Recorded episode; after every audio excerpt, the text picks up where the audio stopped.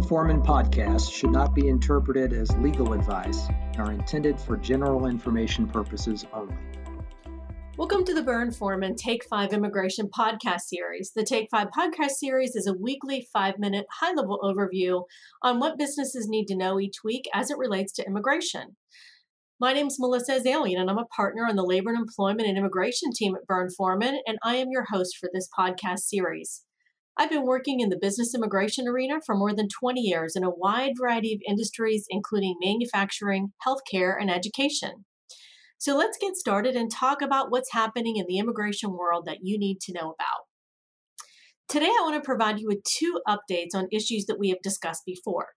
First are the land border crossings between U S Canada and U S Mexico, which have now been extended through September twenty-first, according to the Department of Homeland Security. Now, these restrictions came about several months ago when President Trump issued a ban on non-essential travel across U S land borders between Mexico and Canada, as well as ferry travel. The initial ban on non-essential travel across the northern and southern borders began on March twenty-first in response to the COVID outbreak, and it was set to expire on April twentieth, and then it continued to be extended, uh, most recently through August twentieth. Now, the policy may be reviewed again for possible extension in September, depending on the status of the COVID emergency, so we'll just need to keep a close eye out on that. Remember that the restrictions do not affect air travel, only land border crossings. So if we take a closer look at these restrictions, remember that they define non-essential travel as travel that's considered tourism or recreational in nature, something like sightseeing or gambling or maybe attending a cultural event. But essential travel across the land borders can certainly continue to occur. So that would include, for example, travel for working in the United States, travel to attend an educational institution, and also certainly U S citizens and lawful permanent residents returning to the U S. The administration has said in communications that trade and business travel will be subject to additional screening, and there has been some inconsistent treatment of business travelers since March twenty-first. So what this really means now for employers and foreign nationals is that while essential travel can continue, you need to remember that border officials do have wide discretion. Foreign nationals should expect detailed questioning about their employment or business activities, and they need to be well prepared with good documentation and ability to show their essential travel. The second update that I want to give you relates to the U S Department of State clarification on the visa entry ban, and this is the entry ban that affects H, L, and J visa holders. On August twelfth, the U S Department of State expanded and updated its guidance for exceptions to employment-related entry suspensions. And you'll remember that this was the result of Presidential Proclamation one zero zero one four and one zero zero five two. These proclamations were passed to prevent economic harm to U S workers due to COVID, and they really suspended the entry of people to immigrate permanently, but they also extended Uh, suspensions to H one B, H two B, L one, and J one visa holders through twelve thirty-one twenty twenty. Now, prior to this latest clarification, these visa exemptions were largely limited to healthcare and public health professionals coming in for COVID nineteen reasons. But the update clarifies a couple of things which I think are helpful for businesses and individuals. So first, it said that individuals present in the U S on the effective date of the proclamation, which was June twenty-fourth, twenty twenty, are exempt. Now, the guidance does not include any limitations on the particular status that a person needs to have to qualify, and whether this means that people in the U S on that date are exempt in all circumstances remains to be seen. So we'll have to just continue to watch and practice how that really works. It's also important to remember that other entry suspensions still apply. For example, we have many travel bans that continue to exist, the Schengen travel ban, for example. So that still could restrict entry by certain individuals.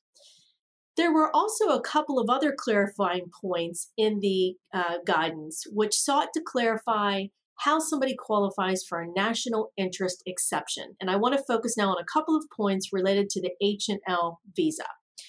First, it said that H one B and L one workers who resume employment with the same employer and in the same position are exempt.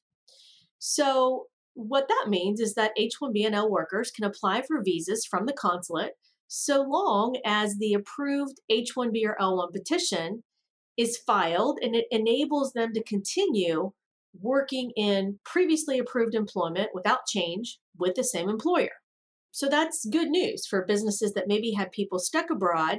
They had already been working for them. They really had an approved petition, and they're coming back to work in the same position. Those people now will be exempt. Also, H one B workers whose travel is necessary to facilitate the immediate and continued economic recovery of the U S are exempt.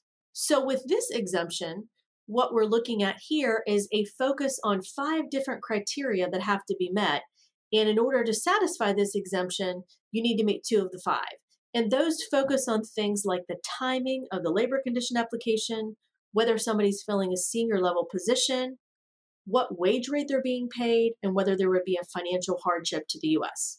Now, there are also exemptions for certain L visa holders, and this is helpful for many businesses maybe who use blanket L petitions or regular L petitions. So first of all, L one workers who fill senior level positions that are of a critical business need for the employer and in the cr- critical infrastructure environment are exempt. So the focus here would be meeting criteria showing somebody is a senior level executive or manager, somebody has multiple years with a company overseas, and they're filling a critical business need in a critical infrastructure area. They also addressed L one B workers and those who are technical experts or specialists. So the focus here is on the job duties and the specialized nature of the, of the job, um, whether they're related to a critical infrastructure need, and whether they've spent multiple years with the company overseas. Now, to obtain a national interest exception, the consulate has to agree to grant an interview. And of course, we know that consulates are just starting to reopen and get back to somewhat of a normal schedule. And then each consulate officer um, or office has instructions about how to apply for the exception.